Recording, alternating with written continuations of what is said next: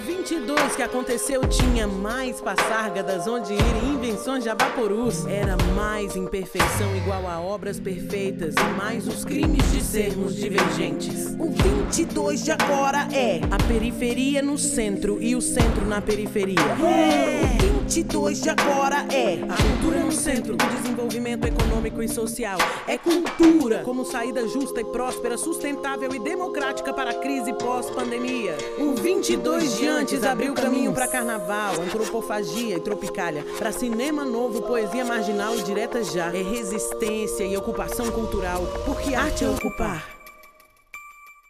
Salve galera, tudo bem? Eu sou a Ingrid Soares, secretária adjunta de Cultura, estou dando aqui continuidade ao ciclo 22 mais 100, uma rodada gigantesca de conversa com 100 personalidades que vão discutir, dentro de uma curadoria coletiva, os festejos que serão realizados no ano que vem. A gente já começa com a bola toda esse ano, discutindo quais são os alicerces dessa cultura paulistana que envolve aí todo o Brasil também. Bom, para dar continuidade, então, a essas conversas, nós temos aqui hoje o Calil, nosso ex-secretário de Cultura, temos a Maria Monteiro, Sérgio Vaz e Moisés Patrício, para discutir com a gente, então, essa curadoria coletiva. Eu sou coordenadora também do Núcleo de Culturas Periféricas dentro da secretaria e a nossa missão é discutir essa cultura que nasce com ocupações da cidade, né, a partir dos anos 80. Então, bora lá trocar uma ideia sobre o que vocês veem como perspectiva para esses festejos. Gostaria de escutar vocês, gostariam que vocês se apresentassem também e ficassem à vontade nessa primeira rodada pelas as perspectivas que vocês possuem a respeito desse tema. Vou dar a palavra para Maria Monteiro, né? Porque começamos pelas mulheres. Muito feliz de estar aqui, apesar de um momento tão triste que a gente está vivendo da nossa história, né? Eu acho que eu não conheço a grande maioria de vocês. Eu fico emocionada com qualquer tipo de encontro na atual conjuntura, né? Bom, meu nome é Maria Monteiro, eu sou artista, e sou diretora e fundadora da Galeria Sé, é uma galeria de arte contemporânea. Eu represento 20 artistas contemporâneos. O meu, assim, interesse maior, eu sempre digo, eu virei galerista por um acaso. É, eu comecei, bom, eu tenho mil coisas na minha vida profissional, mas eu, eu abri primeiro um espaço independente com foco, enfim, numa produção mais experimental não ligada ao mercado, nunca imaginei que fosse ter uma galeria, na verdade. É, num casarão histórico na primeira rua de São Paulo, de mil metros quadrados. Eu aluguei esse espaço meio na porra louquice, assim, porque eu queria pensar num espaço de produção intelectual, artística, colaborativa, sem muito, assim, fins institucionais ou comerciais.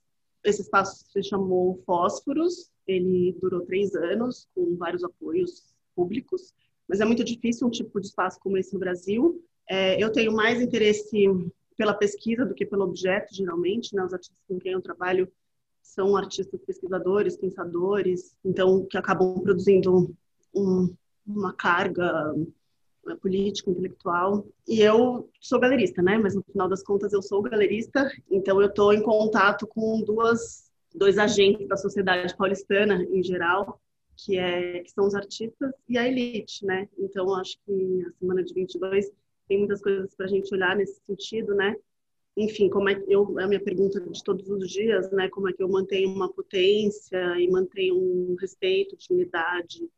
Como é que eu continuo a missão de de dar visibilidade a uma produção que geralmente vai contra o modus operandi aí, né, da nossa sociedade, principalmente agora, no governo Bolsonaro e é, reacionário, e, enfim, que praticamente retro, né, uma, uma, um retrocesso das lutas que a gente já atingiu, né, assim. Então, enfim, para contextualizar um pouco o que eu faço, né, eu continuo, eu falo que meu negócio é a arte, a galeria é um negócio para mas o meu objetivo principal é, é, através da venda, claro, porque é o que eu faço, proporcionar, né, assim, dignidade e, estrutura de produção para os artistas contemporâneos é, que, que, discutem né, a nossa sociedade. E aí, nesse sentido, eu não sou uma especialista nem nada, né? Assim, eu até fiquei surpresa pelo convite. Assim, é claro que para todo mundo que estuda História da Arte, né? Eu, eu, sou formada na PUC, em Crítica, Curadoria e História da Arte.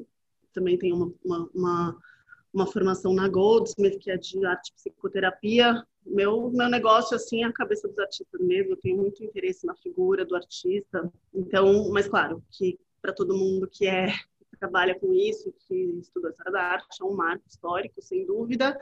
Mas o meu interesse maior de jeito nenhum tirar a importância desse marco, né? Eu acho que é um grande marco na história da arte. Mas eu fico pensando daqui a 100 anos, se forem falar da semana de 22, a nossa semana de 22 agora, assim, do ano que vem, o que, que poderia ser reparado, né? A gente está num momento nas artes visuais de um início de discussão, né, sobre alguns reparos na nossa história tão perversa, né, assim, violenta, é, institucionalmente abre-se portas, às vezes de modo um pouco, uh, digamos, marqueteiro, às vezes de modo mais uh, realmente com desejos de transformação, né? É, e então eu acho que existe, claro, uma importância enorme em termos de linguagem, de cultura na semana de 22, mas fico imaginando como a gente pode nós aqui atuantes nas artes é, fazer o nosso 22, né? Enfim, quais seriam as discussões da modernidade já não tão ligadas à ruptura, um pensamento europeu, que Brasil é esse que a gente está discutindo hoje, né? Assim, novos olhares, né? Porque, claro, que a semana de 22 a gente estava falando de uma herança colonial muito próxima, né? E agora ela não está próxima, mas ainda é a nossa grande discussão. Então, me alonguei um pouco aqui, mas é isso. E é um prazer enorme né, estar com vocês. Perfeito, Maria. É sobre isso, né? Não é sobre ser especialista no modernismo, até porque a gente tem que ter uma perspectiva das rupturas que a gente vai ter com esses 100 anos atrás também. Eu vou passar a palavra para o Carlos Augusto Calil, para que você traga aí também, aqueça esse debate com a gente.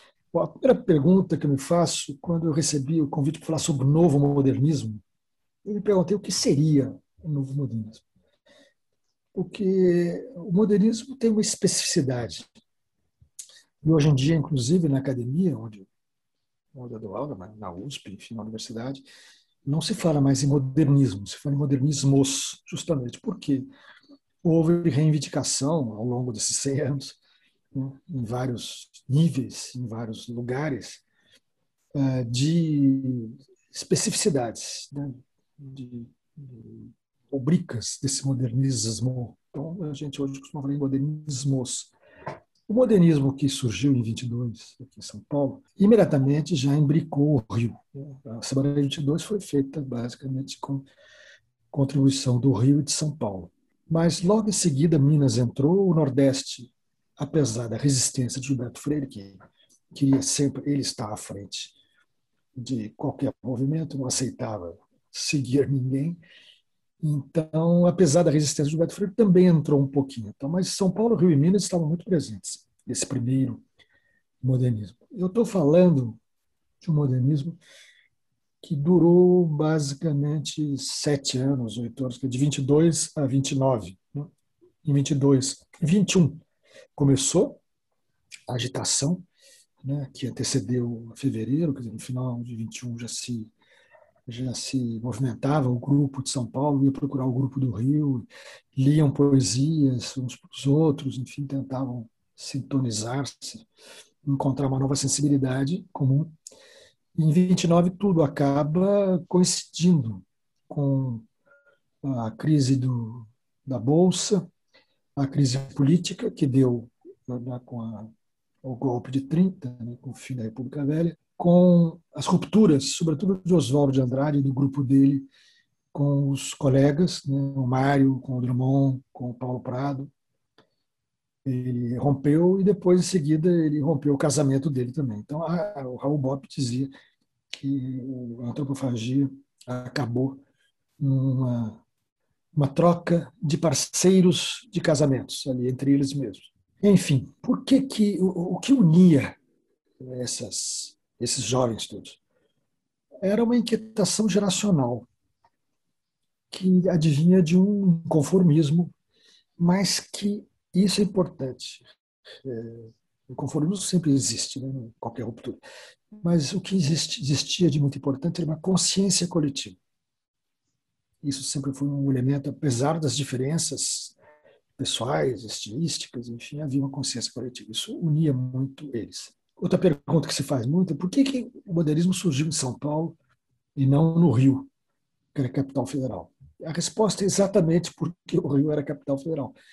E sendo a capital federal, havia, digamos, todo um controle do establishment. E, sobretudo, no Rio, havia um envolvimento geral do governo, da inteligência local, dos jovens e dos, dos acadêmicos para a celebração do centenário da independência. Então, o Rio estava todo voltado para a celebração do centenário da independência. São Paulo, não. São Paulo, apesar do monumento à independência né, estar sendo construído aqui, isso foi uma das iniciativas do governo local da época, esse grupo de jovens estava muito, muito mais interessado numa afirmação né, artística e geracional. Em São Paulo havia um dinamismo econômico inexistente no Rio, que era uma cidade exclusivamente política. Para quebrar um pouco certos preconceitos que existem em relação à semana, a ideia da Semana de Arte Moderna foi do Di Cavalcante, que era carioca, morava aqui em São Paulo, mas era carioca, era mulato e era muito pobre.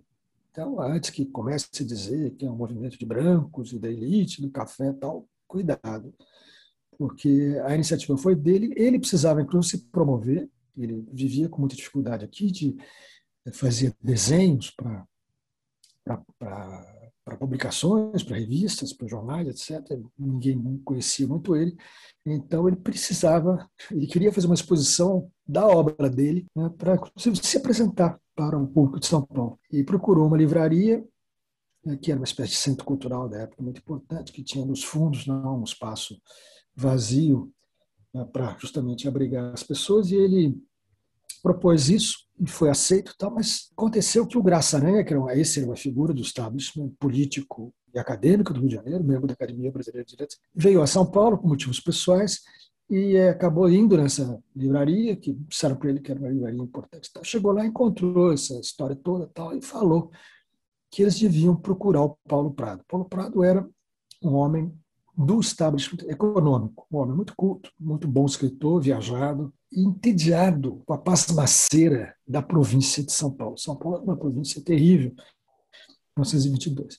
Então, ele, junto com o Graçareia, quer dizer, como dois tutores mais velhos, porque eram homens de 50 anos, 50 e poucos anos, e o Di Cavalcante, o Mário de Andrade, o Oswaldo de Andrade, era gente nos, 20, nos, anos, nos, anos, nos seus anos 20, e, portanto, ainda sem nenhuma projeção, sem nenhum prestígio. Então, esses dois homens é, que avalizaram a semana. Eu vou ler para vocês aqui um trecho, se vocês me permitem, do próprio Paulo Prado, escrito no final de 23, para mostrar o que significava para eles o modernismo. O que significava para ele, Paulo Prado. Porque era um homem muito bem estabelecido na vida, podia continuar cuidando dos seus negócios, precisava se envolver numa aventura que tinha muito risco. Diz ele, num artigo publicado em dezembro de 23, portanto, praticamente dois anos depois da semana. Dentro de pouco tempo, talvez bem pouco, o que se chamou em fevereiro de 1922 em São Paulo a Semana de Arte Moderna marcará uma data memorável no desenvolvimento literário e artístico do Brasil. Esse ensaio ingênuo e ousado de reação contra o mau gosto, a chapa, chapa é um lugar comum, o já visto, a velharia, a caduquice, o mercantilismo obteve um resultado imprevisto e retumbante. Assanhou o ódio dos filisteus, introduziu a dúvida nos espíritos de boa-fé e fez rir às gargalhadas um público triste e conselheiral. Teve senões evidentes e falhas inevitáveis em empreendimentos desse gênero, levado a efeito num meio acanhado e em cidade provinciana, apesar do concurso do belo contingente que o Rio nos enviou mas nele soou clara e vibrante a nota do talento e da mocidade. A ela devemos o terem-se aberto, bem largas, as portas do municipal, para uma rajada de ar puro que limpou o palco e corredores do teatro, ainda quentes do bafio rançoso das óperas da companhia Mock e do Coty, suspeito das peças de Monsieur Brulé. Era uma companhia de teatro franceses que vinham aqui traziam peças de teatro. Ele está ironizando o, o, o pó de arroz dessas. Isso tudo para dizer para vocês que o movimento foi um movimento inclusivo, arriscado, imprevisto, e cujas consequências que a gente conhece hoje então não eram absolutamente uh, dadas desde o início. Os dois nomes fundamentais, acho que todo mundo concorda com isso, foram os dois Andrades, Mário e Oswaldo, que tinham temperamentos complementares. O Mário era profundo, estudioso, multitalentoso. Ele mesmo, num poema célebre, dizia: Eu sou 300, 350. Portanto, também modesto ele não era. O Oswald era brilhante, divertido, impertinente, às vezes um pouco agressivo, e ambos eram bons poetas. Quer dizer, tinham qualidade literária, não, eram apenas, não tinham apenas qualidades humanas. O Mário, eh, no final da vida, em 1942, pronunciou uma conferência no Rio de Janeiro que ficou muito foi muito marcante da época e que depois ele publicou, claro, e, e ficou como uma espécie de testamento do movimento modernista do ponto de vista dele. 42, vamos lembrar, eram 20, era a celebração dos 20 anos da semana, 42. Era estava em plena guerra. E no momento da guerra em que não era claro que os aliados iam ganhar, não. Ao contrário.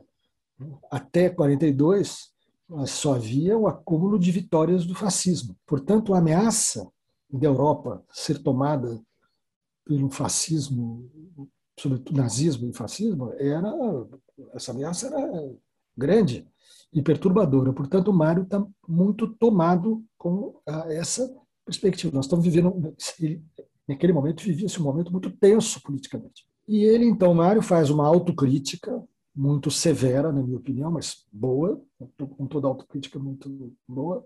Severa, porque eu acho que é exagerada demais, que acabou castigando demais o modernismo, mais do que ele merecia. Mas ele fala dali de três princípios fundamentais que o modernismo tinha: o direito permanente à pesquisa estética. Ou seja, o artista tem que assumir o risco. Nada de arte acadêmica, arte acomodada, arte vencedora já. Segundo ponto, a atualização da inteligência artística brasileira. Isso tem uma importância enorme. Hoje em dia, isso a gente não percebe tanto, porque nós já temos um pouco, isso já está entranhado em nós. Mas naquela ocasião, era livrar-se do provincianismo, do isolacionismo, sobretudo. O Brasil ainda hoje é um país muito isolado da comunidade internacional. Não sei se vocês têm clareza disso. E, portanto, nós, como país, padecemos de um certo provincialismo né, associado a esse isolacionismo. Ah, houve intelectuais importantes no século XX que diziam que o Brasil era uma grande ilha. Eu acho que isso não foi superado até hoje. Terceiro ponto que ele destaca é a estabilização de uma consciência criadora nacional. O que, que, ele, que, que ele queria dizer com isso? Ele queria dizer que era preciso desregionalizar o Brasil. Aliás, esse é um dos princípios do Macunaíma. Não sei se vocês leram o Macunaíma, provavelmente leram. E uma das coisas que confunde o leitor desde o início é que o Macunaíma nasce na Venezuela e depois vai anda pelo Brasil todo de uma maneira meio caótica, que vai para o Rio Grande do Sul, do Rio Grande do Sul pula para o Rio de Janeiro, Rio de Janeiro pula para o Nordeste. Enfim, ele não respeita a estrutura regional do país. Isso o Mário fez de propósito, não foi por descuido. Né? Se Macunaíma representava o espírito nacional, tinha que também ocupar um território nacional que, segundo ele, deveria ser desregionalizado.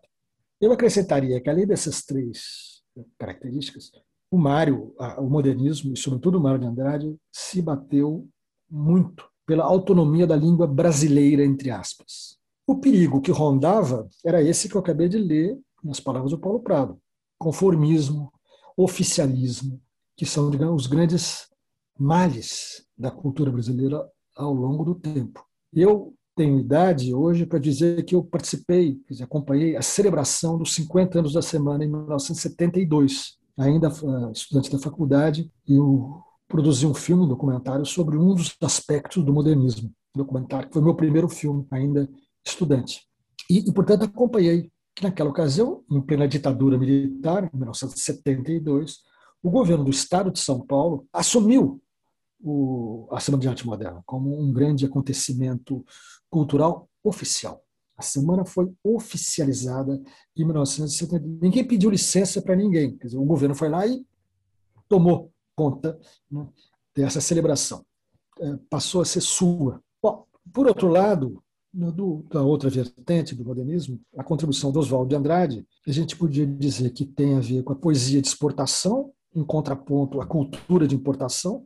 Nós ainda somos muito, né, vocês percebem, somos ainda muito colonizados. Éramos muito mais em 1922. E Oswaldo ter proposto o movimento da poesia para o Brasil, uma poesia de exportação, era justamente uma provocação, um contraponto a essa cultura de importação que predominava. Depois, mais tarde, foi em 24. Em 1929, ele estabelece uma estratégia que até hoje vale para muitos aspectos, de defesa do processo de colonização cultural, que foi a antropofagia. Ele resgatou a antropofagia, inspirado por Tarsila do Amaral, que era a mulher dele, né, a grande pintora, né, que fez um quadro extraordinário, surrealista, e ela deu o título, ele perguntou para ela o que é isso, ela falou, é um antropófago. Então, ele, inspirado por ela, ele foi buscar, então, nas, os cronistas do descobrimento, as histórias né, da antropofagia dos índios antropófagos, e pelo qual a gente, eh, dos brasileiros, quer dizer, esses brasis, né, não eram brasileiros, eram brasis, os brasis devoravam o inimigo e absorviam com isso, absorviam as suas potencialidades, quer dizer, adquiriam qualidades né, dos inimigos, agregando essas qualidades às suas próprias. E por último, o que Oswaldo deixou também num dos manifestos, que vale muito para a cultura brasileira, que é a alegria como prova dos nove. Até porque sempre houve uma tendência a achar que o brasileiro é um povo triste, já que os índios brasileiros sempre foram muito tristes. Né? Mas a mistura acabou, na mistura acabou prevalecendo provavelmente a contribuição negra, em que a tristeza não conta tanto. Muito dessa, dessa agenda já se tornou rotina entre nós. Ninguém mais escreve a língua que se escrevia em 1922. A língua que se escreve hoje é a língua que se fala aqui, não a língua que se fala em Portugal. A identidade nacional hoje está definida pela língua comum, que, apesar dos regionalismos, é apropriada pelos grupos de expressão num movimento bem dialético de pertencimento de um lado e diferenciação do outro, nas várias regiões do, do território nacional. Boa parte da arte brasileira, espero que a minha colega vem dessa, setor concorde, já assumiu sua raiz popular, sem renunciar a uma aspiração internacional. Durante muito tempo, nós estávamos completamente de costas para a nossa própria produção espontânea e popular e completamente absorvidos, enfim, e siderados pela, pela inspiração que vinha de fora. O que, que permanece como problema a ser enfrentado hoje, na minha opinião, após a luta das várias gerações modernistas, porque a gente não vai entrar aqui na história do modernismo, como eu disse, o modernismo não fica só no, de 22 até 29. Em primeiro lugar, a elitização cultural, eu acho, que é o principal ponto, que é decorrente, segundo a minha avaliação, da deficiência educacional e, por consequência, econômica, que impede a emancipação política e condena a maior parte da população a uma subcidadania, ao subemprego, a um papel inferiorizado na sociedade. Cultura e arte continuam privilégios da elite, não adentraram o cotidiano das pessoas, que vivem a sua cultura sem vê-la reconhecida e valorizada. O segundo ponto, que eu acho que é um problema que tem que ser pensado, é a tendência ao oficialismo. No Brasil, a sociedade organizada é frágil, as instituições são tuteladas, há uma dependência atávica de um governo excessivamente centralizado no campo econômico, político e social. A tensão entre arte, que tem que ser transgressiva, na minha visão, e cultura, que na verdade celebra a tradição, poderia ser o motor de uma revolução inadiável nos costumes e na agenda política. O que será o novo? Se a pergunta é essa que vocês fazem, novo modernismo, eu acho que não será modernismo. A primeira resposta que eu diria para vocês é que não será modernismo. Pois este é um conceito histórico já superado pelo pós-modernismo, que graças a Deus já foi superado também. Não sei se vocês passaram pela experiência pós-modernista, mas era penosa. Eu vejo que hoje a gente vive uma pauta libertária, uma pauta que vem das lutas segmentadas, das lutas identitárias, uma pauta do contra, com alto grau de violência simbólica. Nesse ponto, e talvez apenas nele, ela se assemelha ao modernismo. O modernismo também tinha, tinha esse, esse grau de violência que deixou muitas vítimas pelo caminho. A pauta do modernismo era libertária em termos estéticos, mas não políticos. A de hoje, a pauta identitária de grupos de contra a discriminação racial, discriminação de gênero, enfim, a de hoje é uma pauta essencialmente política. O Mário de Andrade, naquela famosa conferência de 42 que eu citei aqui há pouco, lamentava justamente a ausência de política no modernismo, no modernismo da geração dele. Ele exortava os jovens, que no fundo era o público a que ele se dirigia naquele momento, que tinham inclusive pedido a ele a conferência, tinha encomendado a ele, a Casa do Estudante do Brasil, que tinha encomendado a ele a, a conferência, ele dizia aos jovens que eles deviam, vou abrir aspas, esbofetear a face do seu tempo. Eu acho que essa pode ser a maior lição, a lição do maior modernista né, que nós tivemos e que me parece que permanece válida para a nossa pauta atual. Eu gostaria, se vocês me permitirem, de aproveitar essa ocasião para falar daquilo que eu valorizo muito e que é uma pauta quase que exclusivamente possível na Secretaria Municipal de Cultura, já que eu estou falando com a secretária de junta, com a assessora de imprensa, enfim, com gente que está na cúpula da Secretaria Municipal de Cultura, eu queria dizer que a Secretaria Municipal de Cultura ela é um dos legados do modernismo. A Secretaria Municipal de Cultura foi a primeira secretaria de cultura do mundo e foi criada pelo Mário de Andrade e pelos colegas dele modernistas, em 35. E o Antônio Cândido localiza isso, digamos, essa, já não mais o modernismo, já tinha acabado, mas em 29, como eu disse, mas é uma espécie de, segundo Antônio Cândido, de rotinização do modernismo. É quando o modernismo entra nas estruturas da vida cotidiana. E, e acaba tendo uma coisa inesperada, que é uma importância muito grande na sociedade, na, na vida em sociedade da cidade de São Paulo. Uh, foi, isso aconteceu por uma particular conjunção política, porque havia uma oligarquia no poder que abrigava uma vanguarda artística e uma espécie de esquerda moderada que se manifestava como arrojada vanguarda cultural, dessas contradições tipicamente brasileiras. Então, antes da gente criticar a oligarquia política, a oligarquia que possibilitou a emergência desse movimento, vamos vamos reconhecer que o Brasil, nas suas contradições profundas, permite situações que em outros lugares não, não seriam toleráveis. O Departamento de Cultura e Recreação, esse era o nome dele, naquela época as secretarias não existiam, as secretarias eram departamentos. O departamento, a função básica dele era da democratização cultural. A democratização cultural tinha que atingir os as crianças, filhas de operários, que não tinham comida suficiente em casa, que não tinham nenhum tipo de acesso a bens culturais. Então, criaram-se, por exemplo, parques infantis em São Paulo, no quais esses meninos, filhos de operários, muito pobres, iam, tinham um complemento alimentar, né? tinha um copo de leite, às vezes tinha até um complemento de refeição, uh, faziam os esportes, faziam atitudes manuais, faziam dizer, atividades manuais, faziam dança, música, uma espécie de processo civilizatório público começando pelas crianças. Depois teve um movimento muito importante e pioneiro no Brasil de bibliotecas, de disseminação de bibliotecas. A primeira biblioteca infanto-juvenil foi criada em São Paulo, essa que hoje se chama Monteiro Lobato, na época Monteiro Lobato não tinha morrido ainda, então não tinha o nome dele, mas enfim, é essa.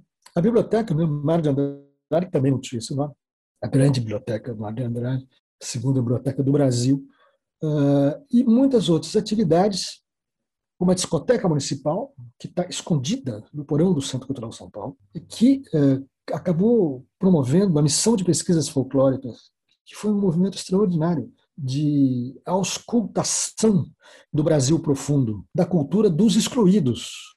Esse grupo que saiu com equipamento inédito no Brasil para documentar manifestações culturais, iam em lugares proibidos, onde tinha culto de, de, de religião africana, que eram proibidas nessa época, pela Constituição de 34.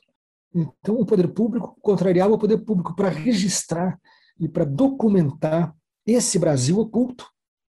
Esse documento, esse documento, essa documentação extraordinária continua praticamente inédita no porão do Centro Cultural São Paulo, até hoje. Foi negada durante muito tempo, depois dos movimentos políticos sucederam o Departamento de Cultura. Não interessa aqui a gente discutir isso agora, mas enfim, a discoteca municipal tem que ser descoberta pela secretaria, primeiro pelo diretor do Centro Cultural São Paulo, depois pela Secretaria de Cultura e abrir aquelas, aquelas gavetas e tirar aquilo, botar na luz do sol, tirar do porão do Centro Cultural São Paulo. Até, inclusive, havia um lugar para ela reservado na Praça das Artes, que depois, é claro, a gestão Haddad fez tudo ao contrário, acabou impedindo isso.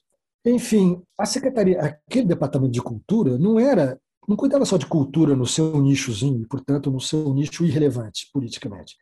o Departamento de Cultura juntava ação social, atividade cultural, incentivo às artes, que não é a mesma coisa, você sabe, turismo, lazer. Lazer não é pecado, não. Lazer é muito bom. O ócio é bastante, deveria ser bastante eh, valorizado por nós. Esportes, pesquisa sociológica, preservação do meio ambiente. Havia, portanto, uma originalidade desse conceito que era transversal, a cultura na, na transversal das, das, atividades sociais como um todo, não confinada aos artistas ou então aos equipamentos culturais estrito senso.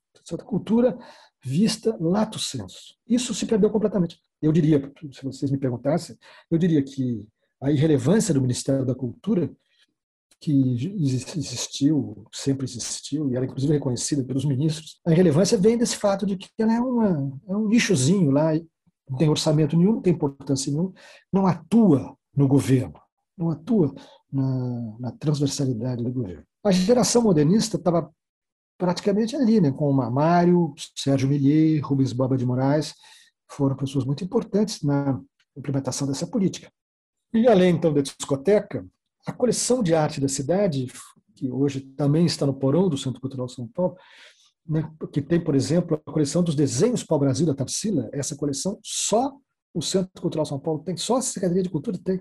Eu espero que vocês não, vá, não, não venham a ceder para o MASP, o MAC, o MAMPA, quem for fazer exposição sobre a Semana de Arte Moderna, e, e, não, e vocês mesmos, a Secretaria de Cultura, não exponham os seus tesouros modernistas que só vocês têm, a discoteca, missão de pesquisa folclórica. Essa coleção de arte o Sérgio Millier constituiu ao longo de 20 anos, quando ele foi diretor da Biblioteca Mário de Andrade. Está lá, no porão do Centro Cultural São Paulo. Eu até me empenhei muito em criar um lugar para essa coleção ser exposta permanentemente, que seria o gabinete de desenho, mas também foi desativado assim, na, na, gestão do PT. Enfim, o Centro de Memória do Circo tem o acervo do Piolim. O Piolim era um dos dos artistas mais pranteados pelos modernistas. Só quem tem centro de memória do circo? Só a Secretaria de Esporte e Cultura. Quem tem o acervo do Piolim? Só vocês. O arquivo histórico tem toda a documentação do Departamento de Cultura e Recreação, toda. Todos os processos, despachos do Mário de Andrade, do prefeito, toda a coleção da revista do Arquivo Municipal, que foi, aliás, uma atividade muito valorizada na gestão do Mário, e o estádio do Pacaembu, é, é fruto desse trabalho. O Parque do Ibirapuera é fruto desse trabalho. A seção de livros raros da Biblioteca Câmara de Andrade é fruto desse trabalho. Estou só mencionando aqui um pouquinho, para chamar a atenção de vocês de que há elementos do, de caráter mais patrimonial que só a secretaria tem, que só a secretaria pode valorizar e só ela pode chamar atenção sobre a sua peculiaridade, que ela é, ela, a Secretaria de Cultura, ela é um legado do modernismo. Ela é uma herdeira do modernismo. A mesma coisa não se pode falar. O único outro órgão que a gente pode falar um pouco parecido com isso, mas assim mesmo, guardadas as devidas proporções, é o é Patrimônio Histórico Nacional, o Instituto Patrimônio UIFA, que também surgiu de uma combinação entre o Mário de Andrade e da, dos modernistas do Rio de Janeiro, e que foi aceita pelo governo de Getúlio e virou uma instituição importante nacionalmente. E esse teve mais sorte do que o Secretaria de Cultura, porque a Secretaria de Cultura, assim que o, o, o golpe de 37 foi dado, e mudou o prefeito de São Paulo, a Secretaria de Cultura foi completamente, como se dizia hoje, né, como se diz hoje, cancelada. Tudo foi completamente é, esquecido, porque o prefeito que assumiu, o Prestes Maia, achava que cultura era uma brincadeirinha. E seria muito importante dizer, olha, responderam ao Prestes Maia em 37, cultura não é brincadeirinha não. O próprio Mário disse mais uma vez que cultura é como pão para nós, alimenta a alma, né? alimenta o corpo e alimenta a alma. Perfeito, Calil. Você trouxe um panorama histórico belíssimo.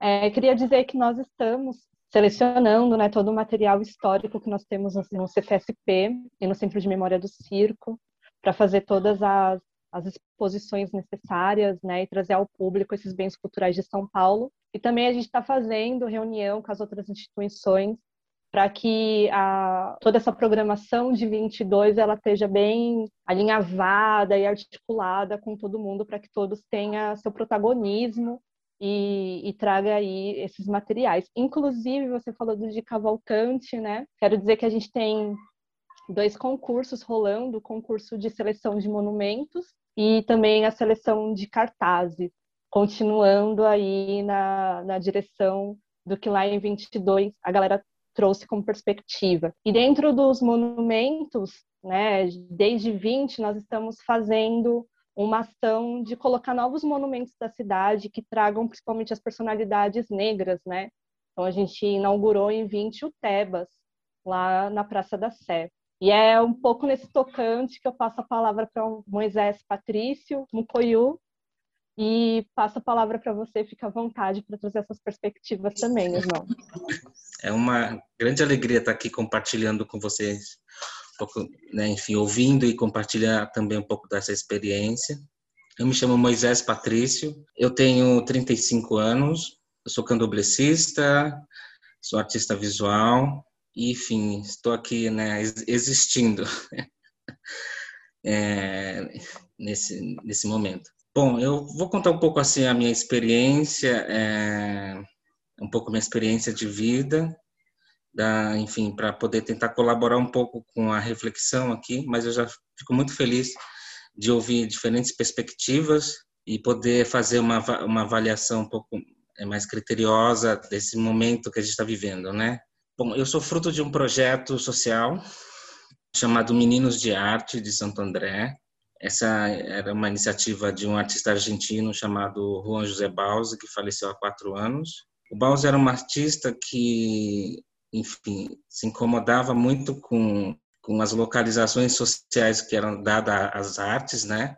Então ele não acreditava muito na no que as pessoas diziam como erudito e como popular.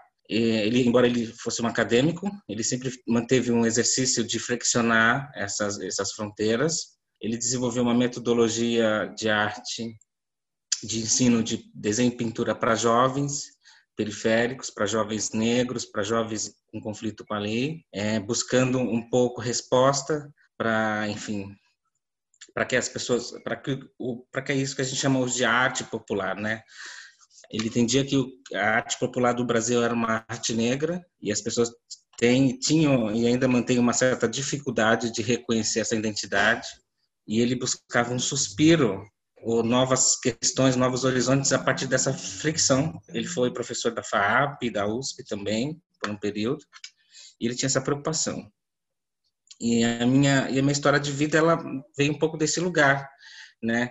É, eu fui educado, criado no terreiro de Candomblé, onde, enfim, a, a cosmovisão da, enfim, é, ela é comunitária, enfim, toda a perspectiva e a relação com o mundo, a gente parte desse universo comunitário, eu sempre tive uma certa dificuldade na, na, na, nas escolas públicas, porque as escolas, elas, pelo menos no meu período, eu sou de 84, é, tinha essa preocupação de ser conteudista e, e separar o conhecimento em caixinhas, e, e, isso conflitava muito com a, minha, com a forma que a minha família me educou, né, que sempre foi de uma forma comunitária.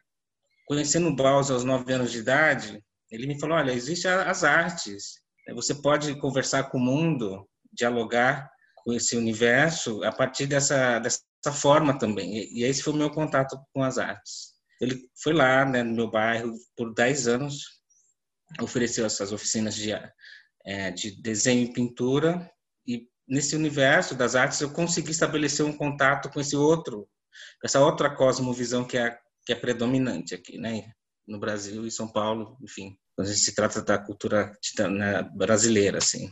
E foi nesse processo que eu consegui criar uma ponte e, e abrir um campo de diálogo com esse universo, né, das artes.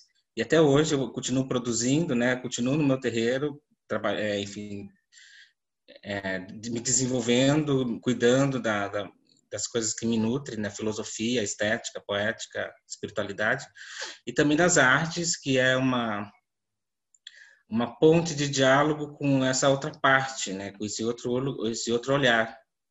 E basicamente assim, é, todo o meu processo com Bause foi é, primeiro eu, fui, eu participei como aluno, depois virei assistente, depois ele me orientou nos meus processos é, de formação mais mais formal. E desde então, na minha na minha pesquisa, eu venho buscando é, retomar alguns assuntos e temas que sempre foram lidos e, e pesquisado por pesquisadores, né, por pessoas pelo externo, né. É muito comum até hoje no terreiro as pessoas chegarem e tentar e abordar para fazer uma pesquisa etnológica, para fazer uma pesquisa antropológica e todo o material que a gente tem didático hoje, enfim, na literatura, enfim, na própria no próprio modernismo, esse movimento, foi dessa visão de, de, de fora para dentro, né? E hoje, quanto jovem artista e também ativista, né? Porque é, a gente aprende a, a lutar e não a brigar, né? Como bem diz uma poesia do Sérgio Vaz, da qual sou um filho também desse movimento, a traduzir, né? Como como de muitas formas é, é, tomar esse protagonismo, né? Então esse tem sido meu movimento, apresentar um, uma opinião, mesmo que seja com as linguagens da, da, da é, dada pela pelas essas tradições aprisionadoras, né? São, sei lá, para mim é um pouco esse lugar.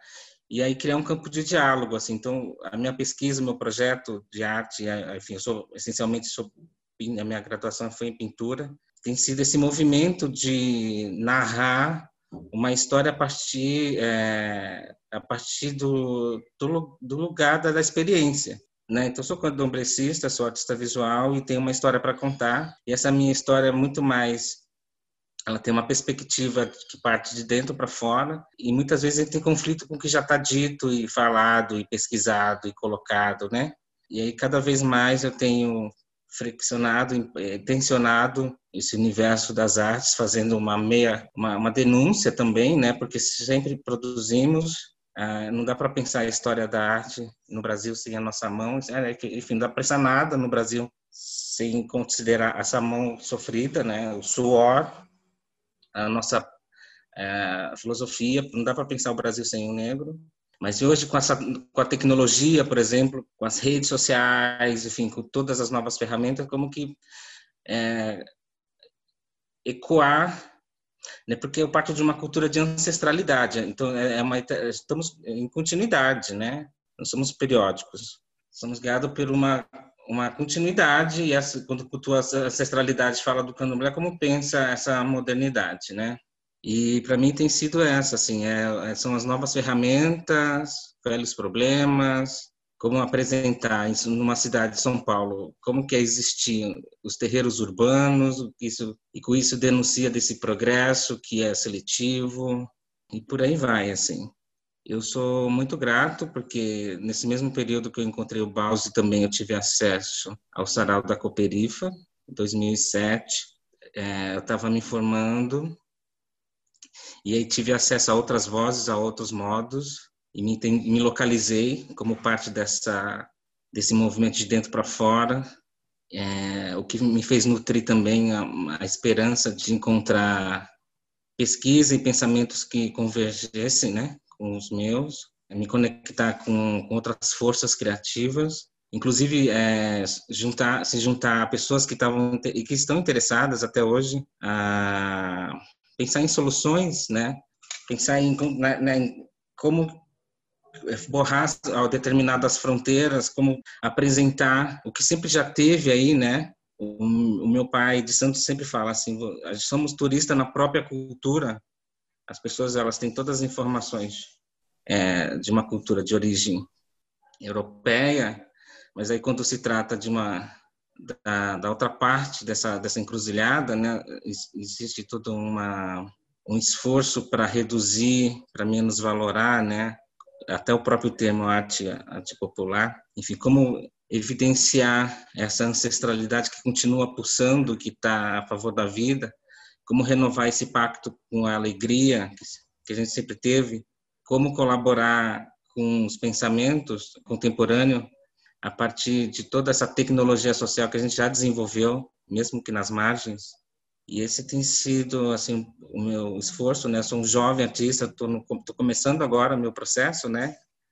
É, de pesquisa, mas essas têm sido as coisas que têm é, me feito pensar. E essas são as responsabilidades que eu carrego quanto artista jovem negro paulistano, é fruto dessa cidade tão violenta, né? Tem um ditado mexicano que eu adoro, que fala que tentaram nos enterrar, mas eles não se davam conta, não se deram conta que éramos sementes.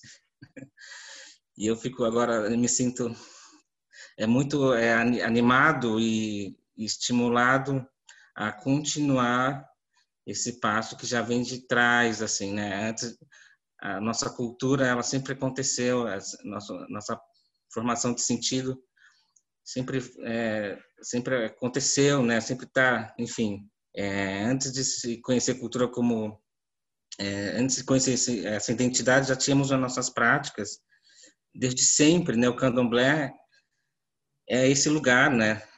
A gente entra em qualquer terreiro, a gente vê, a gente visita os museus e, e são trabalhos e obras e, e, objetos que são vão sendo perpetuados e, e atravessaram né, o oceano com a gente e continua sendo atualizado e, né, e como cada vez mais possibilitar que as pessoas tenham acesso é isso a partir do, do, de um protagonismo próprio assim né acho que tem sido um pouco esse meu, o meu desafio. Bom, e agora, né, eu, como uma coordenadora do Núcleo de Culturas Periféricas, chamar o Sérgio Vaz, é pedir a benção também, né? Vista aí que nós somos um resultado é, de, de pessoas como ele, né, que está trazendo arte para quebrar e trazendo que nós fazemos parte dessa, dessa arte paulistana. Então, Sérgio, você está com a palavra, fica à vontade. Bom, obrigado pela oportunidade, Ingrid, pelo convite, a secretaria. Olha, eu não sei nem se eu tenho muito para colaborar depois de tudo que estou falando, mas eu vou contar um pouco é, para onde eu cheguei até a semana de 22, bem rápido, para não tomar muito tempo. É, eu cresci aqui no extremo sul de São Paulo, entre Parque Santo Antônio, Chácara Santana, Jardim Letícia, essa região do Jardim Ângelo, do Jardim São Luís, que em 1996 foi eleito pela ONU o lugar mais violento do mundo. Então, a única cultura que eu conhecia eram os bailes blacks e o futebol de várzea. São duas culturas que eu amo. Eu não posso mais ir em baile, porque não tem mais baile da minha idade, né? Mas, eh, para mim, arte, para mim, era ouvir Jimmy Borrone, Marvin Gaye, Aretha Franklin, Tim Maia, Jorge Ben, e etc, e etc. A cultura, para mim, era isso. Mas o meu pai tinha o hábito da leitura e eu acabei me apegando ao gosto pela leitura. Só que, que louco, morando num bairro muito pobre, muito violento, e eu gostando de ler, de, de ler. E achava esquisito eu gostar de ler na periferia. Eu queria ser malandro, queria ser jogador de futebol e tinha essa paixão pela literatura. E a literatura, quando chega em mim, ela salva a minha vida, porque quando eu li Don Quixote, por exemplo, eu achava que eu era um cara esquisito até ler Don Quixote. Falei, não, não tem problema comigo. Quem tem problema é o mundo. Eu não tenho problema algum. E se o mundo tem um problema, o problema é dele, não é meu. Eu sou um sonhador. E aí essa humanidade acaba de ganhar mais um cara a fim de viver. Então, quer dizer, a literatura puxou a mão, me puxou a mão e falou: vem, caralho, vem com nós. E aí eu me apego à leitura. E aí eu começo a curtir um pouco de música popular brasileira. Chico, Caetano naquele movimento, começo a ir em shows. É, quando surge o Centro Cultural Vergueiro, eu ia lá na biblioteca, cheguei a ouvir disco nessa discoteca que o Calil está falando. Eu ia procurar emprego no centro, eu ficava lá na biblioteca Mário de Andrade, porque eu não tinha dinheiro para comprar livros. Enfim. Mas aí, em 1985, 86, eu não lembro, eu fui conhecer o bairro do Bexiga, uma noite que eu fui lá. Eu olhei aquela rua iluminada, cheia de música, as pessoas fumando maconha na rua, uma livraria, o cineclube. Foi aí que eu percebi que eu era pobre. E aí me deu uma inveja de tudo aquilo. Eu falei, por que, que a gente não tem isso? Por que, que a gente não tem cinema? Por que, que a gente não tem espaço cultural? Por que, que não tem a livraria, que tinha uma livraria chamada Arte para o Brasil ali em frente? E aquilo sempre me guardou, uma inveja, inveja ruim, não é inveja boa, não. E aquilo me revolta extremamente. Porque aí eu volto para o meu bairro, eu vou lá para o Centro Cultural, eu vou para o ensaio da Vai Vai, é, eu vou para shows, e eu volto e eu vejo ruas sem asfalto, eu vejo violência, eu vejo ruas escuras. Então, a arte que me fazia sobreviver, e eu me interessei muito por causa disso. E ouvindo música popular brasileira e tal, aí caiu o livro da Carolina de Jesus na minha mão, Quarto de Despejo. E eu estava querendo escrever poesia de amor, que eu estava querendo fazer bossa nova, pô. Dia de luz, festa do sol, e o barquinho a deslizar no mazia do mar. Porra, eu não via barquinho nenhum, eu só via sangue, né? só via chacina. Eu, eu vivi o Brasil real, o Brasil preto, pobre, a violência do sangue escorre, ninguém escuta. Aí eu mudo também o jeito de escrever, aí, aí eu quero bater em todo mundo, entendeu? Com a minha poesia. E aí me junto com outras pessoas, a gente funda o Sarau da Cooperifa num bar na periferia de São Paulo, que era do meu pai, onde eu passei minha infância e adolescência. O que era minha senzala virou um quilombo. A gente se junta com outros malucos, outras malucas, a gente começa a recitar poesia e começa a vir gente de todas as quebradas, de todos os lugares, trazendo poesia em papel de pão, porque a gente não tinha nem direito ao livro, não tinha uma editora que colocasse nosso livro para na livraria, e a gente começou a se reunir coletivamente de uma forma tão bonita, tão desesperada, porque foi a nossa primeira vez com a arte. E a primeira vez a gente nunca esquece. E a gente monta um cinema em cima da laje, a gente monta uma biblioteca dentro do bar, a gente faz sarau toda semana, e a gente se junta com as escolas, faz recitais, faz oficinas, porque da onde a gente vem, não basta só escrever, nós temos que lutar pelos leitores pelas leitoras. Nós temos que formar público. E a gente começa a falar das nossas dores. E a poesia é violenta porque a nossa vida é violenta, né? E a gente começa a perceber que as pessoas começam a desabafar e começam a mudar por causa da poesia. E aí depois a, pessoa, a poesia começa a mudar as pessoas. E começa a vir gente.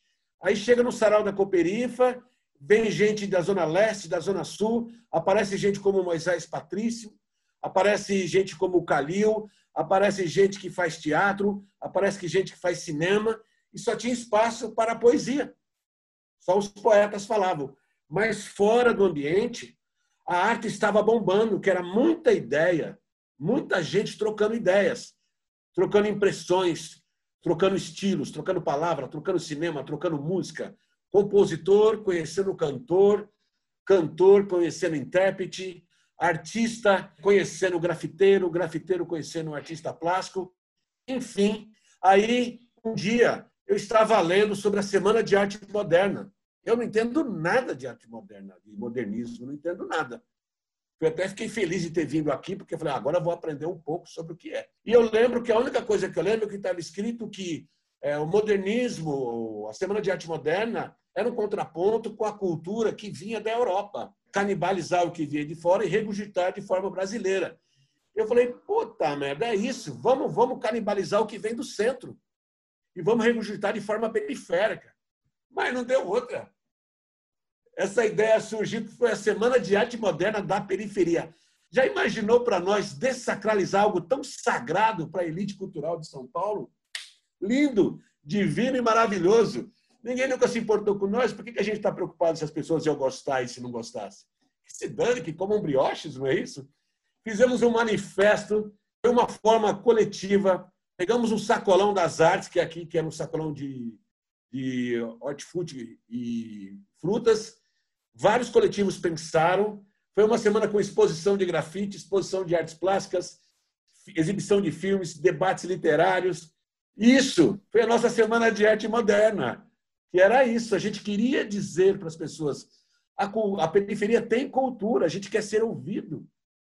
A gente não tem espaço para praticar cultura. Geralmente, uma pessoa que se destaca artisticamente na periferia, ela já vai para o centro, para o mainstream. Ela só lembra que morou na periferia, mas não contribui. Agora, esses artistas, de alguma forma, eles estavam formando público, que é muito mais louco do que só se apresentar. Então, a gente fez um manifesto da antropofagia periférica. Eu queria ler um trecho, certo? então, assim, esse é o contato que eu tenho com a Semana de Arte Moderna. Acho legal de pensar uma comemorar a semana de 22 e a gente está junto também, está cheio de, de movimentos culturais na periferia que hoje se autossustentam porque produzem uma arte que nos identifica, que nos representa.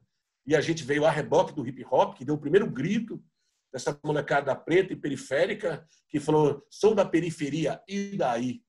É? E começou a fazer essa arte incompreendida por muita gente. Então, isso para mim, conhecer a Semana de Arte Moderna foi maravilhoso porque despertou na gente um jeito de fazer cultura com a nossa cara também, né? do nosso jeito, para nós também. E para isso a gente partiu para o confronto, para incentivar as pessoas à leitura, a fechar parceria com escolas, com os céus, enfim, foi um bagulho muito louco. E eu queria ler o meu manifesto. Manifesto da Antropofagia Periférica. A periferia nos une pelo amor, pela dor e pela cor. Dos becos e vielas vir a voz que grita contra o silêncio que nos pune. Eis que surge das ladeiras um povo lindo e inteligente galopando contra o passado, a favor de um futuro limpo para todos os brasileiros, a favor de um subúrbio que clama por arte e cultura e universidade para a diversidade. Agogôs e tamborins acompanhado de violinos só depois da aula. Contra a arte patrocinada pelo que se corrompem a liberdade de opção. Contra a arte fabricada para destruir o senso crítico, a emoção e a sensibilidade que nasce da múltipla escolha. A arte que liberta não pode vir da mão que escraviza. A favor do batuque, da cozinha, que nasce na cozinha e sinhá não quer. Da poesia periférica que brota na porta do bar. Do teatro que vem do ter, que não vem do ter ou não ter. Do cinema real, que transmite ilusão, das artes plásticas que, de concreto, querem substituir os barracos de madeiras, da dança que desafoga no Lago dos Cisnes, da música que não embala os adormecidos, da literatura das ruas despertando nas calçadas, a periferia unida, no centro de todas as coisas, contra o racismo, a intolerância e as injustiças sociais das quais a arte vigente não fala, Quanto o artista mudo, surdo e a letra que não fala. É preciso sugar da arte o novo tipo de artista, o artista cidadão, aquele que na sua arte não revoluciona o mundo, mas também não compactua com a mediocridade que imbeciliza um povo desprovidos de oportunidade. Um artista a serviço da comunidade, do país, que armado da verdade por si só exercita a revolução. Contra a arte domingueira que defeca em nossa sala e nos hipnotiza no colo da poltrona. Contra a barbárie, que é a falta de bibliotecas, cinemas, museus, teatros e espaço para acesso à produção cultural. Contra reis e rainhas do castelo globalizado e quadril avantajado. Contra o capital que ignora o interior a favor do exterior. Miami para eles, Miami para nós. Contra os carrascos e as vítimas do sistema. Contra os covardes eruditos de aquário contra o artista serviçal escravo da vaidade, contra os vampiros das verbas públicas e da arte privada. A arte liberta não pode vir da mão que escraviza, por uma periferia que nos une pelo amor, pela dor e pela cor. É tudo nosso. Pou, pou, pou, pou. Nessa hora que a gente grita nos islãs, né? Bom, muito massa essa primeira rodada que a gente teve. Acho que vocês podem comentar entre vocês também. Eu queria trazer uma pergunta para Maria, né? Eu fiquei pensando que você trouxe lá no começo da conversa, falando sobre como as galerias ainda são mediadas por um elitismo, né? Mas que ao mesmo tempo a vanguarda artística está trazendo aí temas de reparação social. E pegando um pouco dessa última fala também do mestre Sérgio, né? Em que ele diz o quanto que essa periferia é uma criadora de várias linguagens, é, e, e, também tem essas ausências aí de espaços, mas que ao mesmo tempo a galera se vira para fazer arte, está produzindo a milhão.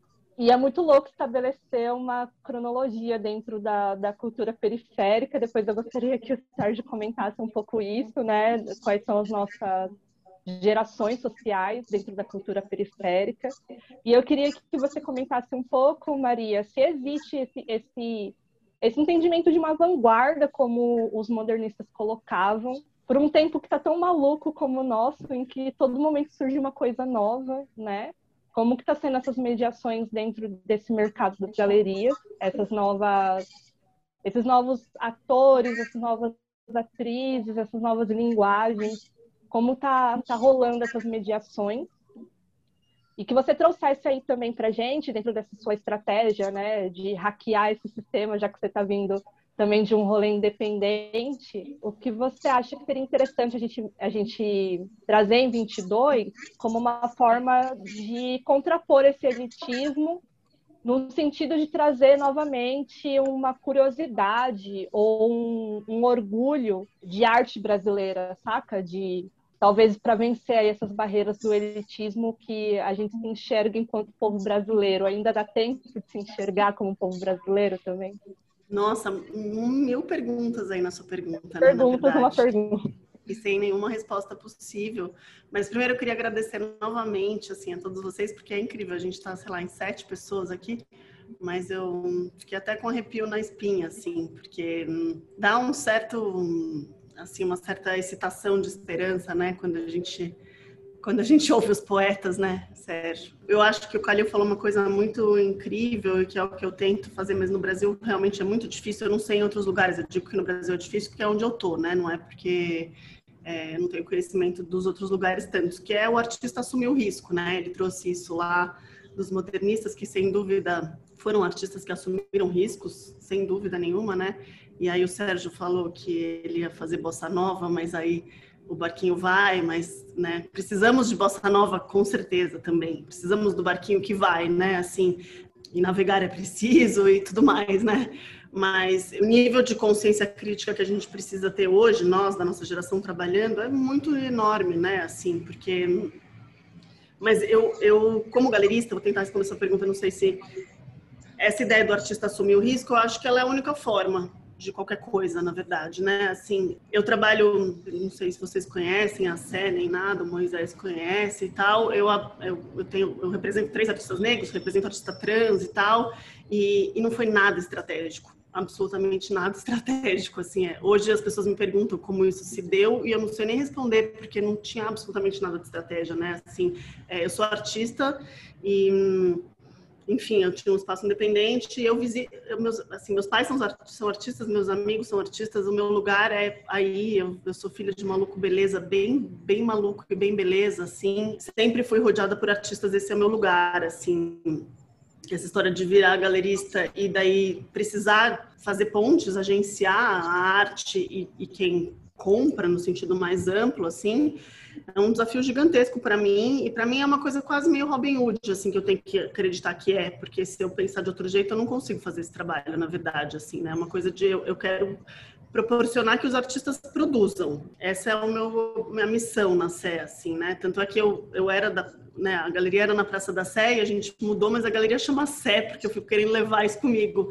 Hoje a galeria está numa casa do Flávio de Carvalho, na Vila Modernista, e também é quase, o Flávio de Carvalho é um modernista tardio, talvez, né, assim, e de todas as casas ali, a, a, a que eu ocupo ainda é a mais né, a, perto do original, e sempre quando eu entro lá eu dou uma conversadinha com o Flávio de Carvalho, assim, né, a gente acerta umas contas ali e tal, para não esquecer, né, o que a gente está fazendo, porque eu trabalho com arte, né, todo mundo fala, né, seu negócio, o meu negócio é arte. E eu acho que a única assim, não tem solução nenhuma, né? Mas a única saída possível é que os artistas continuem assumindo riscos mesmo. Porque eu acho que os projetos que dão certo não são os que tentam se enquadrar de alguma maneira, né? Os que tentam responder ao mercado, a um sistema.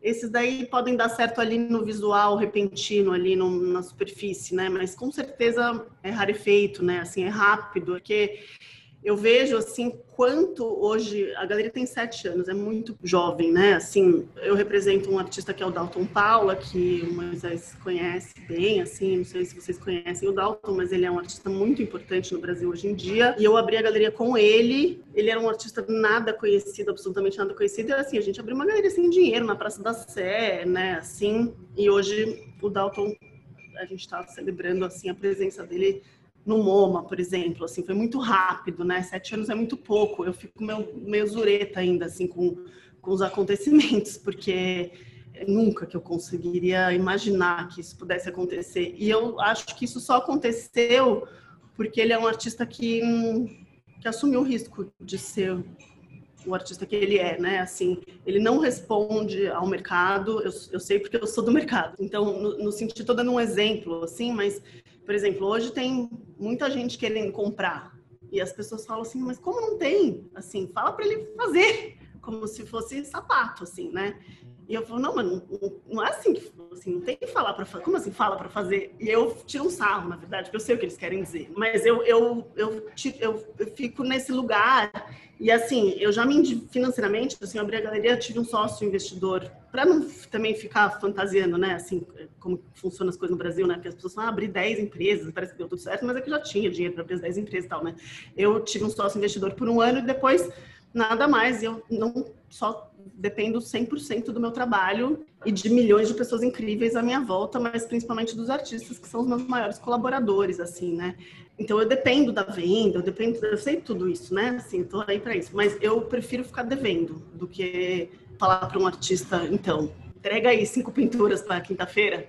Eu não posso nem falar uma coisa dessa. A única vez que eu quase tentei falar isso pro Dalton, por exemplo, eu achei que ele nunca mais ia falar comigo, assim, quase. Ele ficou tão ofendido. Então, assim, essa coisa da, né, você me perguntou, Ingrid, é, é, difícil dizer o que, é radical hoje, né? Porque a gente já, puta, já passou por tanta coisa, né? Assim, mas eu acho que o radical é ser artista mesmo, na minha visão, assim, ser artista e esse artista que assume o risco, esse artista que é, a gente tem aqui dois exemplos, né, Moisés, Sérgio, tal, assim, enfim, é, me arrepia mesmo, porque assim, agora é muito complicado, porque os artistas precisam de cúmplices, né? Eles precisam de cúmplices. Podem ser públicos ou privados, institucionalizados ou não, pessoas físicas ou jurídicas, mas sozinho ninguém faz nada, né?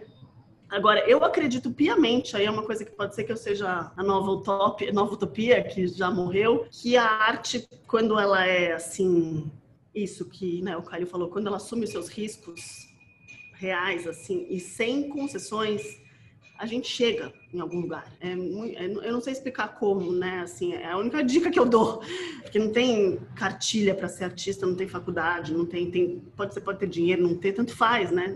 Assim, é uma, é uma profissão, um ofício que é, talvez o único que você pode ir na melhor faculdade, você pode ser rico, não, não te faz um bom artista, né? Um bom artista é, um, é outra coisa, né? Que é muito difícil de explicar.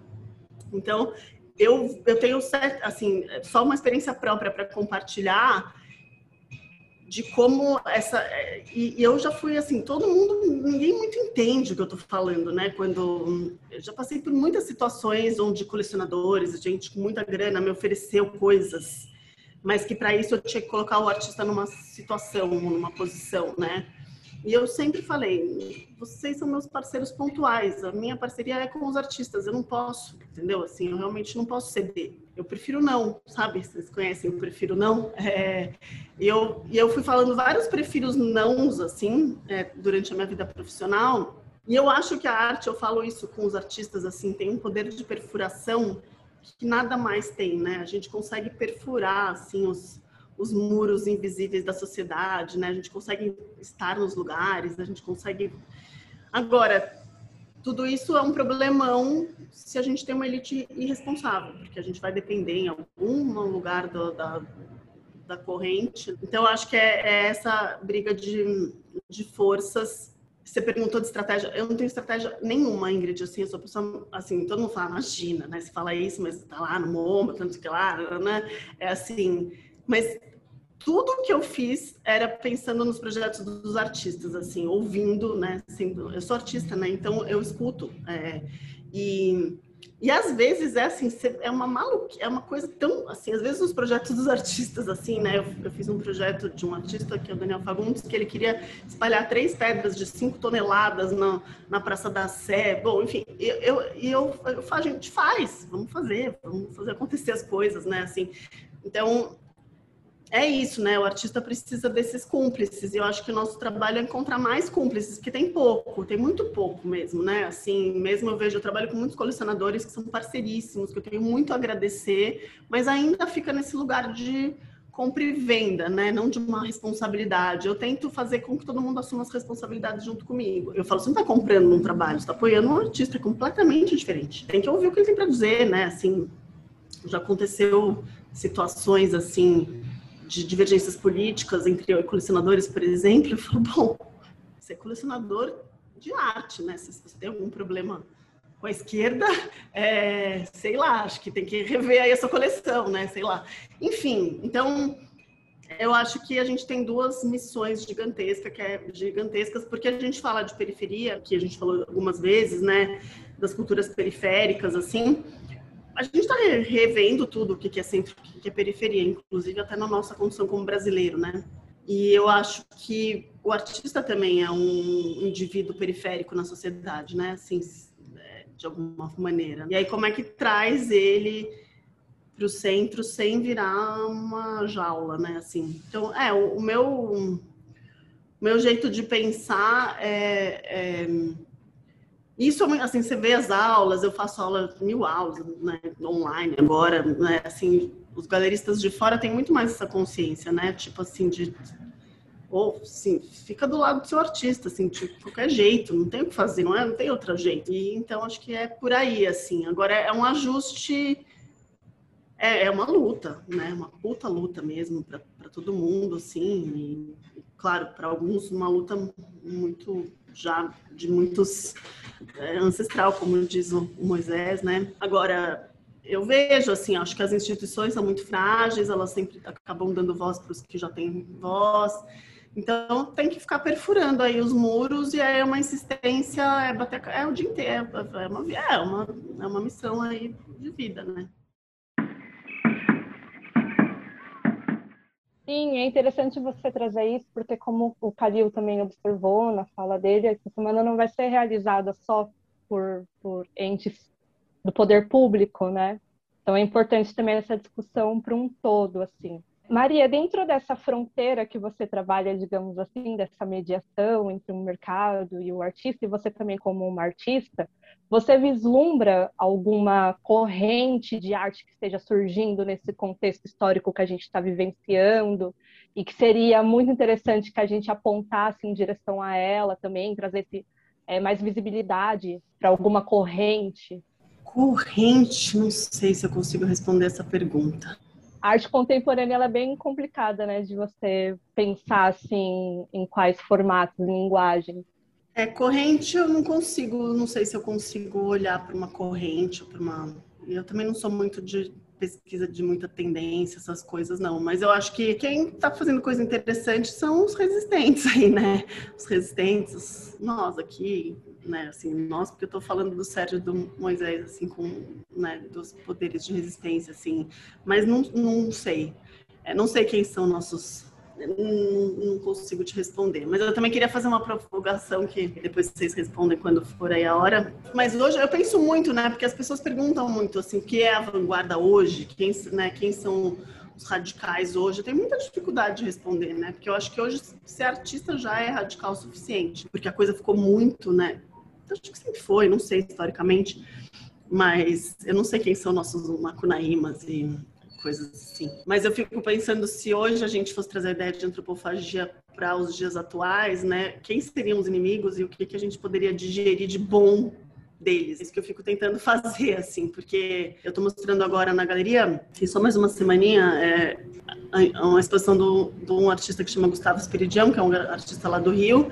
E essas coisas, por exemplo, no caso do Gustavo, né, assim, eu tenho uma galeria muito pequenininha hoje em dia, de espaço físico, né? E aí, quando eu convidei ele para fazer a exposição, ele fez 50 telas de 3 por 3 metros. é, e aí a tendência era falar, bom, não cabe, né? Ou, enfim. E ele falou, bom, mas eu não, falo, não fiz meu trabalho para caber em nenhum lugar, né? Eu, assim, foi, foi um ano de debate, assim, com ele, porque eu estava no meio da pandemia, a gente nem sabia se abrir a galeria ou não. E hoje eu cada dia aprendo mais que assim o artista não vai ceder. Mesmo que eu esteja lá pandemia, a galeria é pequena, tem dinheiro, Bom, aí quanto mais eu testo e mais o artista resiste, mais complexo fica o sistema todo, mas mais maravilhoso também, né? E aí tudo isso para falar que tem uma tela que tem um escrito bem, a tela é gigante. Aí, bom, eu aluguei um galpão no meio da pandemia. Então a exposição acontece em dois lugares simultaneamente, sem dinheiro. Nananana. E no dia que a exposição ia abrir, a gente teve que fechar a galeria, então a exposição nunca abriu. Então são exposições em dois lugares que estão fechados, sacralizados lá. Mas no fim acabou virando uma potência. fiz uma venda institucional super importante e tal. Mas tem uma tela que tem 3 por 4 e está escrito bem pequenininho, assim, The Enemies. É, o Gustavo é um militante também, assim, assim, da história da palavra, da linguagem poetizada e politizada e tal. E eu fico pensando, assim, que às vezes eu me vejo em situações muito complexas, né? Assim, de, de ter que vender, né? Mas eu já vivi com verba pública e eu, eu, eu acho mais, para mim, pessoalmente, é mais possível a verba privada, assim. Eu tenho mais, eu me sinto mais, vou lá e peço mesmo, né? Assim, eu ia falar, deixar essa provocação que se fôssemos aqui antropófagos, o que de bom a gente poderia digerir dos inimigos, se é que há.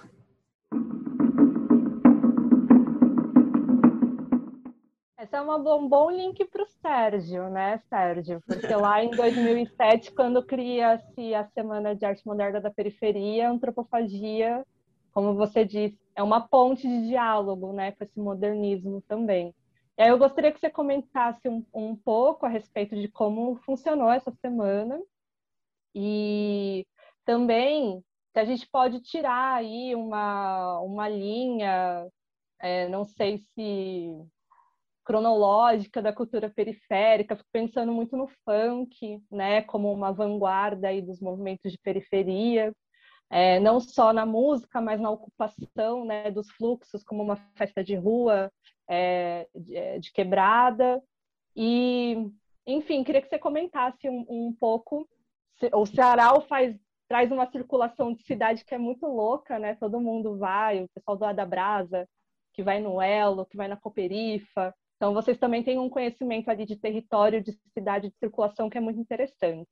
E é nossa nossa missão também na Secretaria para 22 é descentralizar né, essas comemorações, que ela não ocorra só no centro, mas que ela ocorra em toda a cidade as bibliotecas como um, um local de formação e também de curadoria coletivizada, compartilhada para pensar as festividades no território.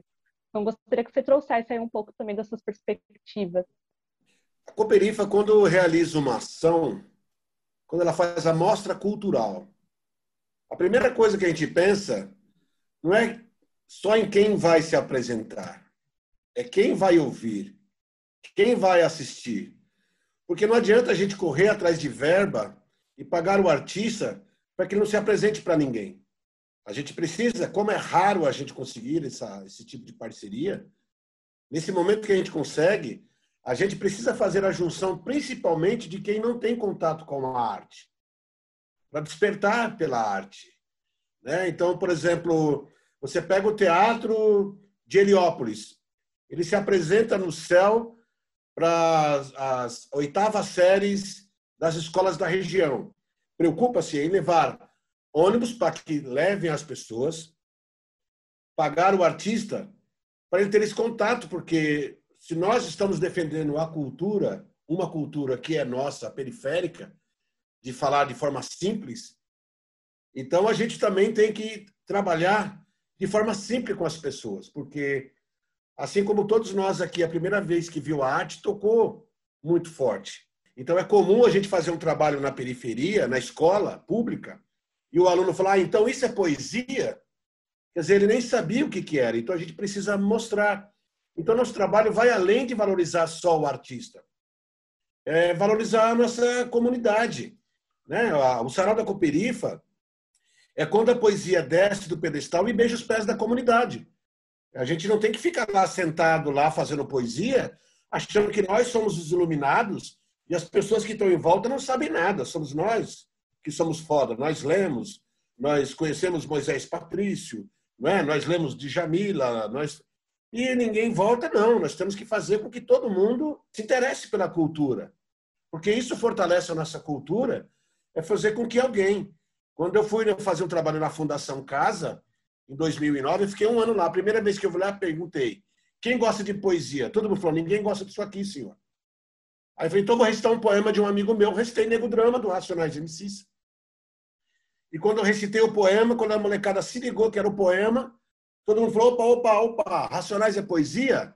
Eu falei: é, ah, então nós gosta. Então você percebe que todo mundo gosta de poesia, gosta de arte. É a forma como a gente apresenta a arte para as pessoas, é com que a gente possa seduzir. Não é? Então, o nosso trabalho não está só em valorizar o artista. Nós fizemos agora uma parceria com o Futebol de Várzea. Nós patrocinamos 10 times de futebol. E eles têm que pagar o uniforme frequentando o sarau da Cooperifa.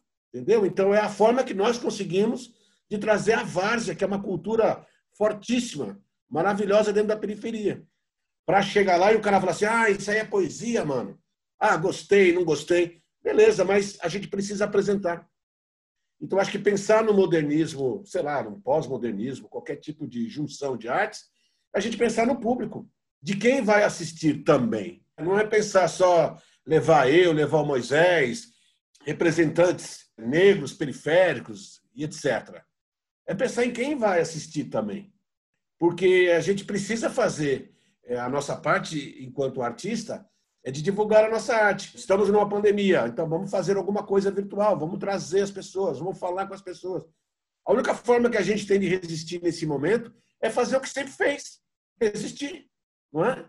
Alguém um dia vê minha poesia e fala, nossa, sua poesia faz tanto sentido hoje, mas ela fazia sentido há 10, 15 anos atrás, porque nós estamos resistindo desde sempre. A luta que é para conseguir verbas, espaço, eu não reclamo, não. Eu pego e faço. Não tem dinheiro para cinema, a gente faz em cima da laje. Se não cede o espaço, se vocês não ceder o centro cultural, a gente faz aqui na praça. A gente não faz o sarau. Então, acho que a gente precisa também estimular o artista a provocar o povo.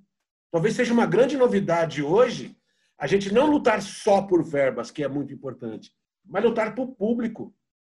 A gente fortalecer a arte através da população. A gente tentar se apresentar em locais em que as pessoas possam nos ver. Bom, então queria agradecer bastante aí os convidados que toparam essa, essa curadoria coletiva conosco.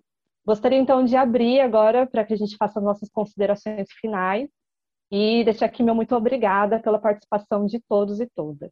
Então, fiquem à vontade. Eu gostei muito do que eu ouvi, com algumas das proposições e dos depoimentos eu, eu, eu me identifico, sem ser artista, sem ser de periferia, sem ser necessariamente identificado pela origem com cada um de vocês. Mas o que eu gostei de ouvir é uma certa coragem e determinação de prosseguir, avançar nessa nossa trajetória, não vou chamar de a vida é uma luta. Então, a arte não deixa de ser também ela. Não pode ser um pouco mais difícil, mas enfim, essa trajetória com integridade. O que eu aprendi muito, que eu gostei de ouvir da Maria, é a integridade do artista e a educação que ela teve que se impor para ouvir, respeitar e defender. Né? Às vezes a gente percebe que ela ficou em situação meio difícil, né? ela tomou tomou o partido certo, ela defendeu, o papel dela era defender o artista, mas mesmo que ela depois, cara, teve você exagerou também, quem sabe, não precisava tanto, mas enfim, ela entendeu qual era o lado dela. E outra coisa que eu gostei muito de ouvir da Maria foi de que o artista tem que correr risco. Se a arte não for transgressiva, ela não é. Eu sei que você sabe disso. Eu só estou repetindo aqui porque eu sei que você sabe disso. Né? Ou ela é transgressiva, transgressora, ou ela não é. Ela é decorativa. Tá? Você bota ela na parede e pronto, esquecemos. Outra coisa que eu gostei de ouvir da Maria foi de que não se pode dissociar a arte do mercado. Quer dizer, o mercado não tem que se impor a gente. Né? Se ela perguntasse para mim o que, que eu acho que ela poderia digerir dos inimigos do pessoal de mercado, você digere né, e devolve na moeda deles, está sendo cobrando caro. Então, o teu papel é cobrar caro. E eles que paguem. Tá Se querem boate, paguem e não reclamem. É, então, eu gostei de ver. dos modernistas, fazendo... né? Ao contrário, agora a gente vai ter que. A gente engole reais e recebe euro. É. Ao contrário da luta deles, né? Eu, enfim, são coisas ótimas, depoimentos ótimos, enfim.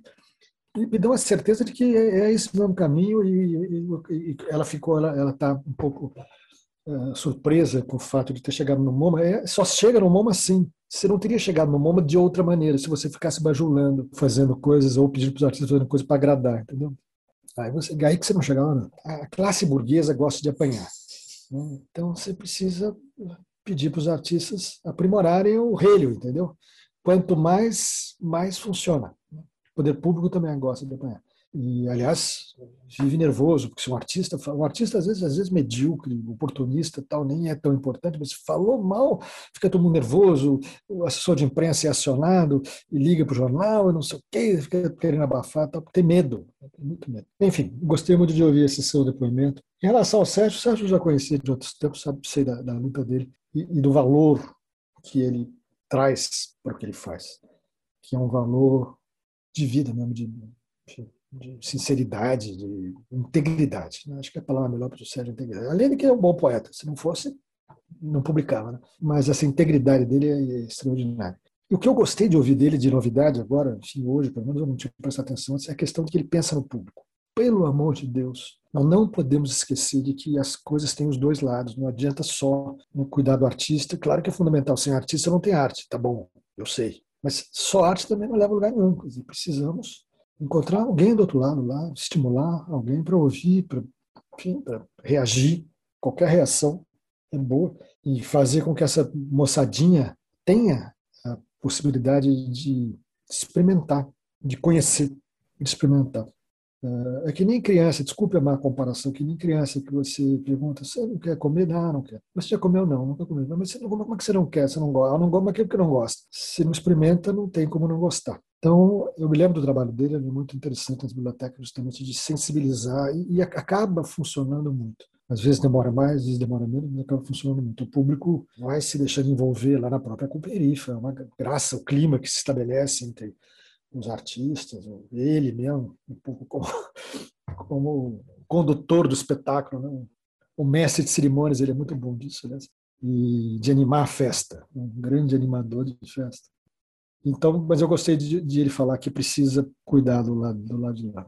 Outro O, o, Moisés é que eu não tinha noção, muita noção, eu vi nele uma experiência sofrida e bem sucedida de tutoria. É tão bonito isso, alguém que reconhece que tem uma pessoa na vida que viu, que indicou, que acompanhou, que protegeu, que ensinou, que estimulou eu estou falando do mestre dele, que ele se referiu tão carinhosamente. E o que significou para ele? Ele está é, pronto, ele está pronto para o mundo. Morreu o tutor, mas ele está pronto para o mundo. Esse tutor vai ficar com ele sempre. Dizer, morreu, pô, morreu, aquela história. Morreu para você, para mim não morreu. Como tem na piada. Morreu sempre que estará no meu coração. Enfim, essa ideia de que existe uma possibilidade de institucionalizar. É uma coisa que me preocupa muito, porque eu sempre fui uma pessoa que trabalhou no serviço público. Como é que se deve, que se deve promover a institucionalidade? Porque o problema, para mim, fundamental, é a questão do oficialismo. A arte que se deixa tutelar pelo governo não serve, não interessa. O governo não pode corromper os artistas, não pode mandar perguntar quanto custa, porque tem gente que se vende. Se não são os da Maria, Se não é o Moisés, jamais será o Sérgio, mas tem gente que se vende e, e acha que aquilo vale. Tal. E o governo, enfim, instrumentaliza uma política cultural que, no fundo, neutraliza a potência transgressora. Isso que eu queria dizer para vocês. Uma coisa é organizar museus democráticos, com acervos bem conservados, enfim, também escolhidos democraticamente, tudo isso é ótimo. Mas comprar artista não vale, nem por um lado, nem pelo outro. E no Brasil já teve muita tutela governamental da arte. Eu tô, venho de uma área que é muito venal, que é o cinema, porque é muito cara. Então, tem sempre alguém que pergunta quanto aqui custa. E se o cara chega no preço, acaba levando. E isso fez muito mal ao cinema brasileiro. Eu acho que quanto mais o cinema brasileiro conseguir independência, eu acho que melhor será para ele. Agora, quando eu ouço a Maria dizer assim, apesar, eu sei que às vezes é bom ter uma verba pública e tal, quer dizer, ela não radicaliza, mas eu prefiro o privado, é diferente. Porque o privado, com todas as distorções que possam existir e que existem na sociedade, uma sociedade de classes, enfim, não preciso contar para vocês essa conversa de classes, com concentração econômica, uma relação de forças no privado é um embate que tem legitimidade na sociedade. É isso. A vida é feita assim, de forças que se antepõem e que vencem. Com o governo é diferente. O governo, o governo tem uma suposta neutralidade que não tem, tem uma suposta eh, racionalidade que não tem, utiliza, eh, se apropria enfim, de, um, de um patrimônio público que utiliza mal. Isso para tudo, não estou falando só de cultura, não. Então, é muito importante que essa celebração que vocês estão organizando aqui, que é múltipla, inclusiva, descentralizada, adorei essa palavra, descentralizada, tenha o cuidado o tempo inteiro de não tutelar não tutela, deixa aflorar, deixa aflorar o que tiver que aflorar. Nem que seja agressivo, que seja desconexo, que seja disforme, não importa, deixa aflorar. Ah, esses cursos de águas subterrâneos tem, tem, tem, que deixar aflorar, tem que, tem que vir à superfície. É sempre melhor que venha à superfície. Agradeço a todos e a todas pela escuta ativa e pela partilha das histórias. Estamos aqui vivendo e aprendendo, né? É, eu sigo aqui resistindo, vivendo, né? Estar vivo e existindo num lugar que não foi nem pensado para a minha existência já é por si só um ato político. Então eu, sigo aqui nesse lugar.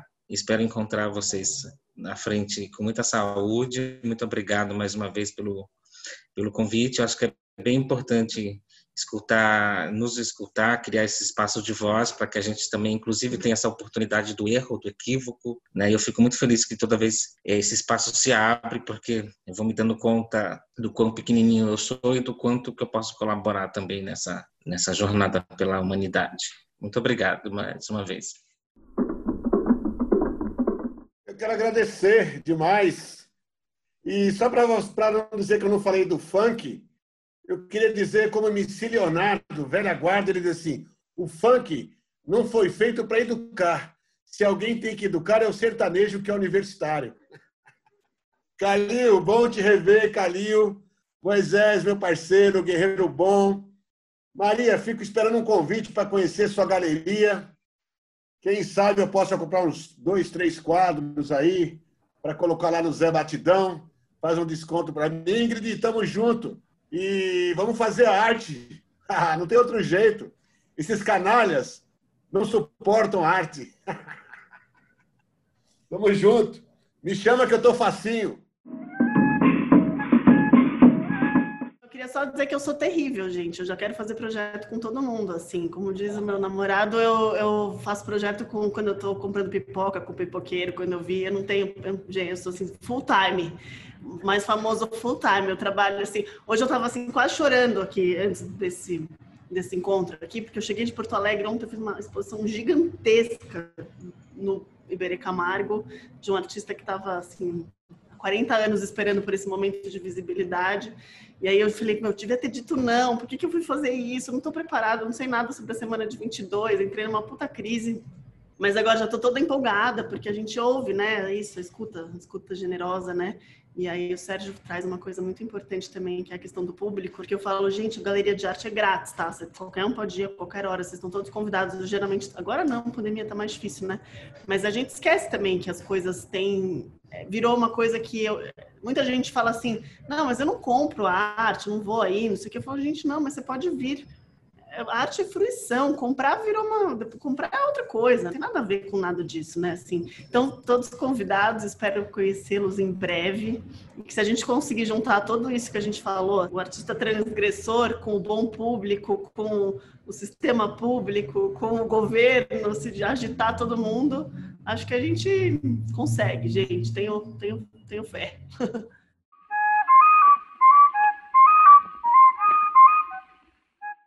com certeza vamos conseguir, mas é brabo, né? São Paulo é brabo. Vamos, vamos para cima. Gratidão aí pela participação de vocês. Em breve nos reencontramos. Vamos que vamos. Vamos ter mais debates, tá, gente? Então acompanhem essa série que vai ser show. Um abraço a todos e todas.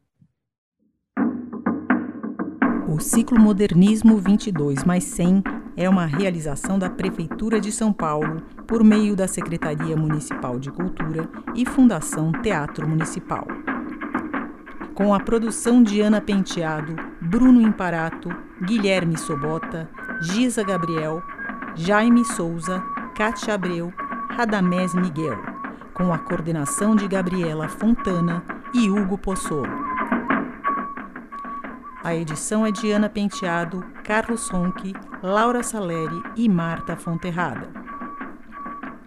O ciclo foi gravado de maneira remota durante os meses de maio a junho de 2021, com apoio da SP Cine e da rádio CCSP.